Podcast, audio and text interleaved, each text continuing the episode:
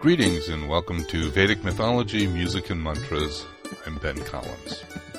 This week we continue our look at the Rishi Agastya, his contributions to Rig Veda, and then we consider how using modern astronomy we can determine just when he was alive.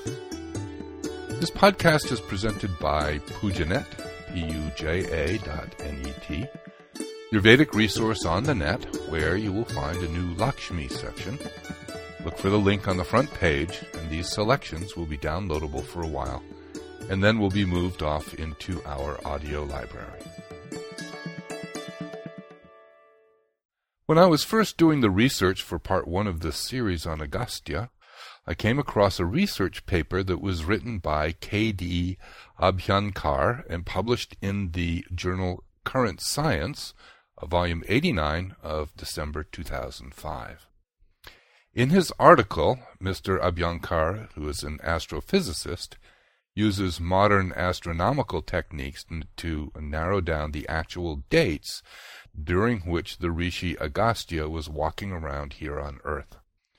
It was a fascinating article, and I'm summarizing his work in our podcast today because I find the intersection of spirituality and science particularly fascinating. The star associated with Agastya is called, in the west, Canopus, and it was first visible for the first time when Agastya crossed the Vindhya mountains from the northern Sanskrit civilization into the southern Tamil civilization around 4000 to 5000 BC. As we saw in the first podcast, the story is that there was a time when the Vindhya mountains were jealous of the Himalayas and were becoming higher and higher. And people became worried that the path of the sun would be obstructed. And so Shiva approached Agastya, who was the guru to the mountains, and asked him for some help. So Agastya went to the mountain, who bowed down before him, as a student does properly before his guru, and Agastya told him to stay that way until he returned, although he never did, and thus the Vindhya mountains now are quite low.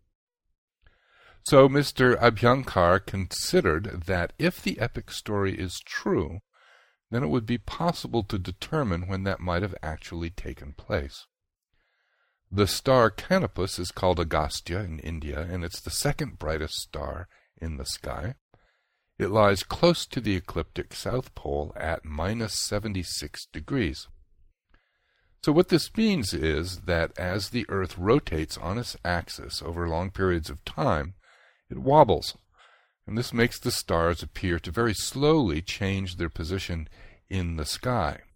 Now, this motion is very well understood and in astrology accounts for the differences between Western astrology and Eastern Jyotish, the tropical and the sidereal zodiacs.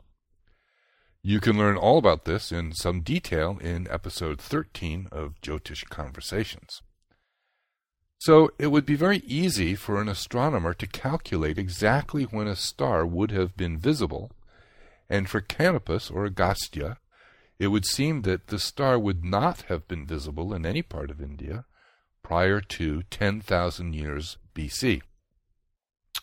At about that time, the star would have been visible in the very south of India and would have been first become visible in Chennai at around 8500 years BC, Hyderabad at 7200 uh, years BC, and the Vindhya region it, in about 5200 BC, and then in uh, Delhi around 3100 BC. So before 5000 years BC, the star would not have been visible north of the Vindhya mountains. So if Agastya was the first to cross to the south of these mountains, it would have been the first to see this star, and one can imagine that it being such a bright star, it would have made quite an impression on a culture that was far more connected with the natural world and already knowledgeable about astrology and therefore astronomy in some form. Since he was acknowledged as the first to see it by tra- traveling past the Vindhya Mountains, it makes sense that his name would be attached to the star, as was the custom in those times. What we now think of as the Big Bear constellation is, in the Vedic tradition, the seven rishis. And what we see as the cluster of stars called the Pleiades are called the Kritikas, the wives of the seven rishis and mothers to Subramanyam, Shiva's son. The purpose of mythology, aside from the entertaining value of these great stories, is to connect us with cultural traditions, spiritual values, and the universe at large. Who can resist looking up at the night sky and recalling all these stories and telling them to our children or companions? So there may indeed be some origin in fact to connect the story of Agastya and the kneeling of the mountains to the natural phenomenon of a new star appearing in the sky, which would of course made it look like the mountains were becoming smaller. Another part of the story of Agastya is that he gave the gift of the Kaveri River and the Tamil language to the people of southern India, thus linking the Aryan culture north of the Vindhya Mountains and the Dravidian culture south of the mountains. Contemporary science holds that the movement of the Dravidians was because the Aryans invaded North India and drove them south. But his research shows that there were significant geological and climatic changes taking place at that time, and that the Saraswati river, simply dried up, and so people moved away. And recent satellite photos show the course of the Saraswati River from the Himalayas to the Arabian Sea. So it would seem that Rishi Agastya may have been the first to establish contact between the north and the south in a manner similar to that of King Menes of Egypt, who first united the north and south of that land, or even like Marco Polo, who brought knowledge of the Far East back to Europe and thus changed Western history. Of course, it's ironic to note that Agastya got the second brightest star in the sky named after him, and poor Marco Polo only got a swimming pool game. But that may be the difference between the fate of a rishi and that of a traitor. In the history of Tamil Nadu, there were periodic assemblies of Tamil scholars and poets called Sangams, which took place during the rule of the 49th, the 59th, and the 89th kings of the Pandya dynasty. The first of which was supposed to have been organized by Agastya and was patronized by the 49th king, and the last Sangam took place at the beginning of the Christian era. So the dates of the Pandya dynasty in Tamil Nadu are very well known and established, and so as logic goes, if you assume roughly 20 years per ruler, that puts Agastya's epoch at around 4,000 years BC, right about the same time as was derived from the astronomical evidence. The stories also tell us that Agastya lived at the time of Rama, who preceded the Mahabharata war by a couple thousand years.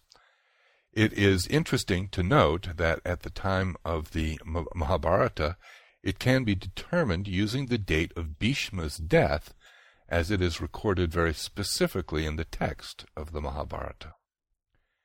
In the story, it's said that Bhishma, one of the main characters of the Mahabharata, died on a day in which the moon was in Magha constellation or nakshatra, and it was the eighth day of the bright lunar month. It's also noted that this was the day of the winter solstice, or the season called Uttarayana. At the present time, this eighth day of the bright cycle in Uttarayana occurs between the 20th of January and the 20th of February, which differs from the date of the winter solstice, the 22nd of December, by 29 to 60 days. Now, this difference slowly, slowly built up over time, and it's caused by the wobble of the Earth on its axis, or also known as the precession of the Earth's uh, axis, around the poles in a retrograde or backward motion that takes a total of 25,725 years to complete. So if you do the calculations, it would take 2060 to 4260 years to produce a shift of 29 to 60 days and thus the date of Bhishma's death, and consequently using this method, the date of the Mahabharata war, would be between 1200 and 2200 BC. And it's widely accepted that the story of the Ramayana took place about 2,000 years before the Mahabharata War. So going 2,000 years back from there, we get 4,000 to 5,000 BC for the time of Agastya, which match, matches the date that we arrived at astronomically. So what of Agastya as a rishi? In the last podcast, we saw that he was the author of the Lalita Sahasranam the thousand names of the Divine Mother in her most beautiful and playful form, as well as the Aditya Hridayam, a mantra for the sun that was used by Rama to defeat Ravana. He is also the seer credited with verses 136 through 190 of the book of the Rig Veda, of the first book of the Rig Veda, so let's take a quick look at what his cognitions might have been like. The beginning of this section speaks of the greatness of warriors with very colorful descriptions, such as O brave heroes, in your manly arms are many good things. On your chests are golden plates. On your shoulders are brilliant ornaments. Sharp are the edges of your weapons. These heroes wear various decorations, as birds with multicolored wings.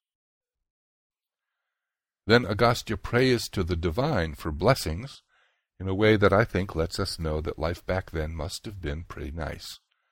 There's a happiness in his words and a closeness to nature that is reflected in these verses.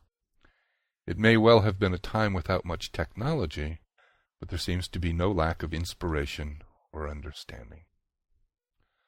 O resplendent Lord, the source of gravitational forces, you know a thousand ways of protecting us. You have a thousand types of nutritious nourishment. May all of these be ours. You have, besides these, a thousand varieties of exhilarating wealth and thousands of cattle. May all of these be given to us. Let us, who are the dearest friends of the resplendent Lord, glorify him today. Let us glorify him tomorrow in our struggles of life. Let us praise him for our good in future days as of old, so that the Supreme Lord may ever be favorable to us among men. Then there's a very long sex, uh, section that praises in great detail the clouds, the wind, lightning, and rain as the ultimate sources of happiness and prosperity. The rivers cry, cry aloud, lie thunderbolts in tune with the roar of the clouds. But the lightning smiles upon the earth beneath them, when the cloud-bearing rains sprinkle water on the earth. The Lord of the cosmos brings forth the glittering army of the quick-moving, cloud-bearing winds to fight out the mighty battle. The joint efforts of these cloud winds soon make them realize that the desired food could be produced. O cloud-bearing winds, this praise is for you. This sacred hymn is for you, which is sung by the venerable poet, capable of conferring delight by his laudations. May this praise reach you for the good of your people, so that we may thence obtain food, strength, and long life.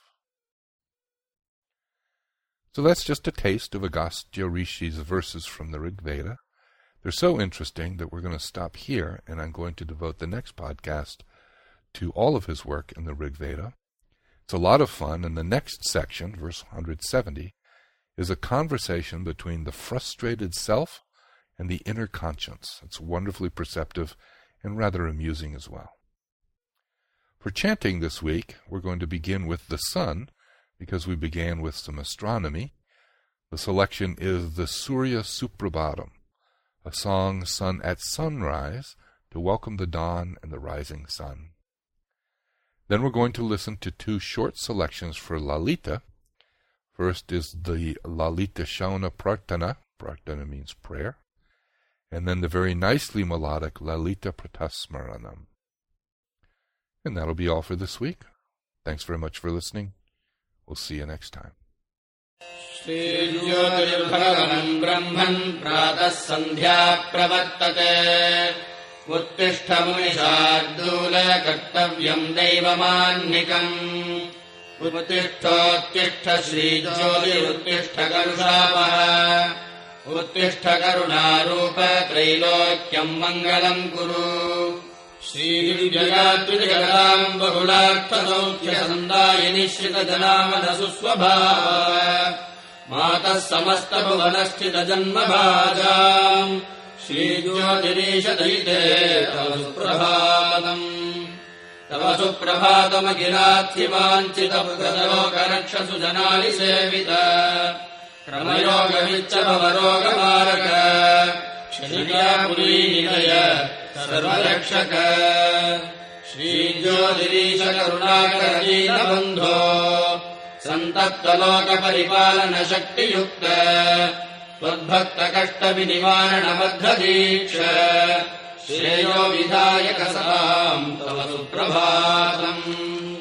ओम् ज्योतिरोमिति सदा हृदये स्तुवन्ति हे द्वारिभक्तयास्तपदासनार्थम् तिष्ठन्ति शान्तरसपूरितहृत्सरोजाः श्रीज्योतिरीश सततम् तव सुप्रभातम्। त्वत्पादभक्तिभरितास्तव पादपद्मे स्वेषाम् शिरांसि विनिधाय विमुक्त्यवाप्यै। तिष्ठन्ति नम्रशिरसः सदयम् प्रसीद। श्रीज्योतिरीश सततमम् तव सुप्रभातम् कर्पूरहारतिविधाय परासुरार्यः आयान्ति सत्वरपदास्तव सेवनार्थम् श्रीज्योतिरीशकुसुमानि करेषु धृत्वा तिष्ठन्ति भक्तिभरिता तव सुप्रभातम्। श्रीज्योतिरीशकरुणालय भक्तलोकचिन्तामणे वितत दिव्यगुणालभाल सुज्ञानदीपपरिमार्जित सर्वपाप सन्तर्पितार्थिविदधे तव सुप्रभातम्। श्रीज्योतिराश्रमनिवास सुधीजनौकसंरक्षणम् सतत तत्परभावयुक्त त्वद्दिव्यपादकमलोदकपायिनस्ते भक्ता स्थिताश्च गुणयन् तव सुप्रभातम्। भक्तानि नित्यकृतगानरसम् निशम्य।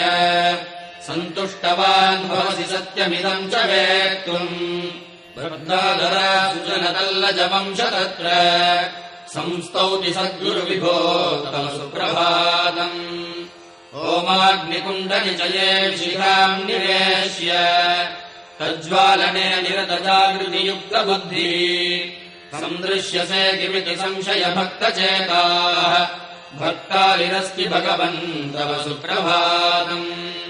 दुष्टाग्रहादिपरिपीडितमानवाणिः त्वद्दर्शनेन नितराम् सुखमेत्यलोके।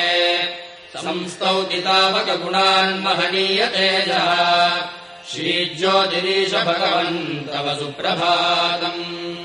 सम्पूर्णमोक्षपदविग्रहणाय योगिसङ्घाश्चरन्ति तव पादयुगम् स्मरन्तः। काम्याक्षसिद्धिरतभक्तजनो भवन्तम्। इन्दोर्दिने भजति तत्तव सुप्रभातम् ज्ञानैकवेद्यमनोत्तरयोगशालिन् त्वध्यानरीतिमहिमानमनारतम् च ध्यायन् हृदा सुर्णसञ्चयमेति सम्यक्। संवर्धते च भगवन् तव सुप्रभातम्। निष्ठागरिष्ठमहिमालसिते मुखे च। कान्तिम् निरीक्ष्य सम्भ्रमयुक्तचेताः योगीश संस्थितिकवेत्ति सुयोगभावम् उत्तिष्ठ पश्य सुकृतिम् तव सुप्रभातम्।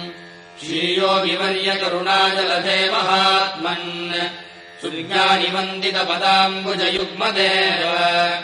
श्रीज्योतिराश्रमनिवास भजन्ति भक्ताः। स्वामिन् प्रसीद सहसा तव सुप्रभातम्। संसारसागरदितीर्षुजनाः समेत्य।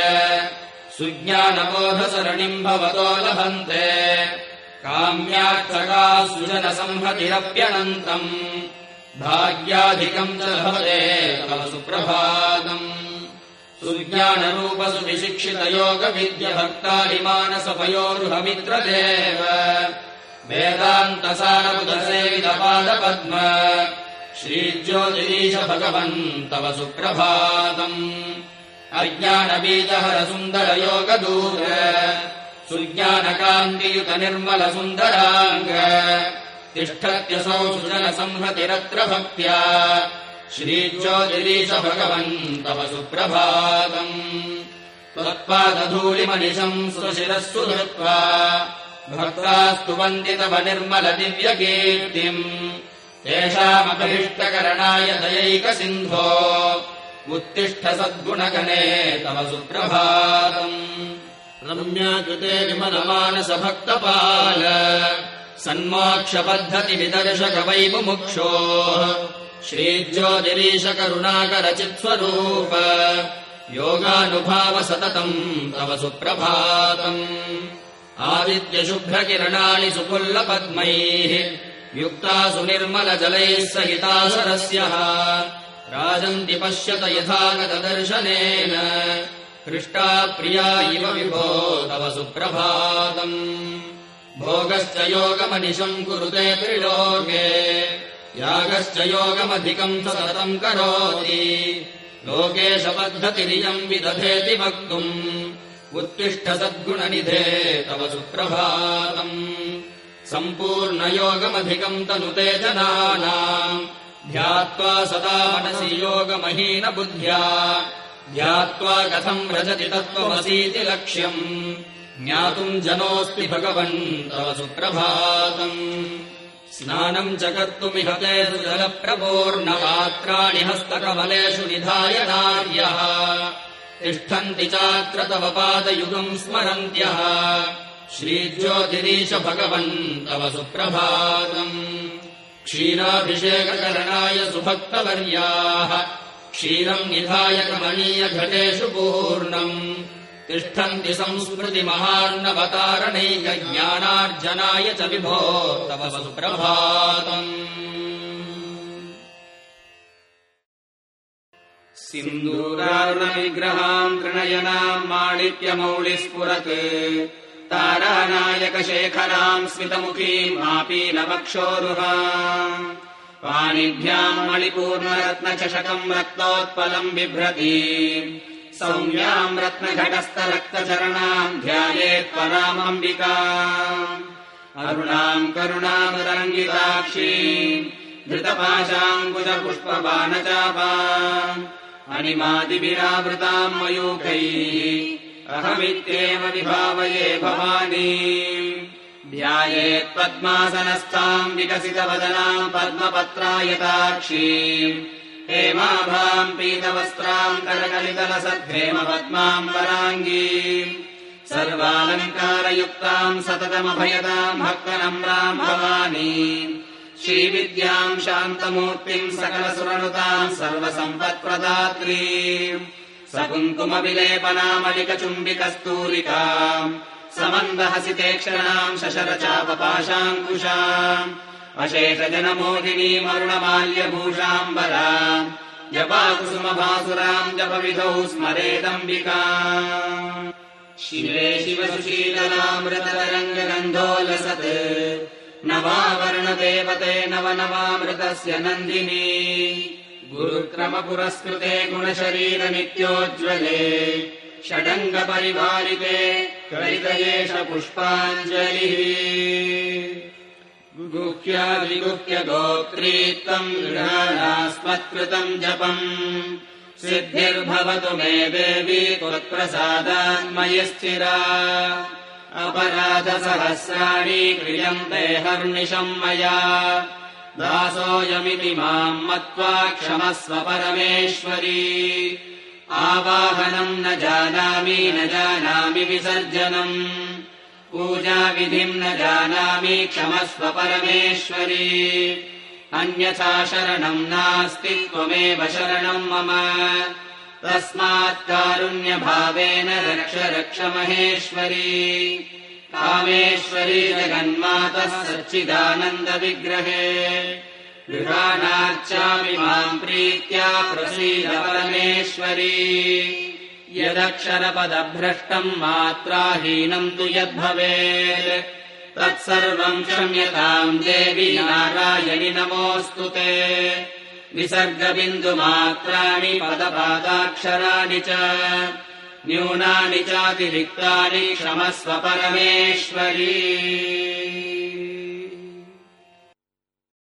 श्रीललिता प्रातस्मरणम् प्रातः स्मरामि ललितावदनारविन्दम्। बिम्बाधरम् पृथुलमौक्तिकशोभिनासम्। आकर्णदीर्घनयनम् मणिकुण्डलाड्यम्। मन्दस्मितम् मृगमदोज्ज्वलफालदेशम् प्रातर्भजामि ललिताभुजकल्पवल्ली। रत्नाङ्गुलीयलसदङ्गुलिपल्लवाड्या माणिक्यहेमवलयाङ्गदशोभमाना पुण्ड्रेक्षुचाप कुसुमेषु श्रीर्दधाना प्रातर्नमामि ललिताचरणारविन्दम् भक्तेष्टदाननिरतम् भव सिन्धुपोतम् पद्मासनादिसुरनायकपूजनीयम्। पद्माङ्कुशध्वज सुदर्शनलाञ्जनाढ्यम्। प्रातस्तुवे परशिवाम् ललिताम् भवानी। त्रय्यन्तवेद्यविभवाम् करुणानवद्याम् विश्वस्य सृष्टिविलयस्थितिहेतुभूता विद्येश्वरीम् निगमवान् मनसातिदूरा प्रातर्वदामि ललिते तव पुण्यनाम।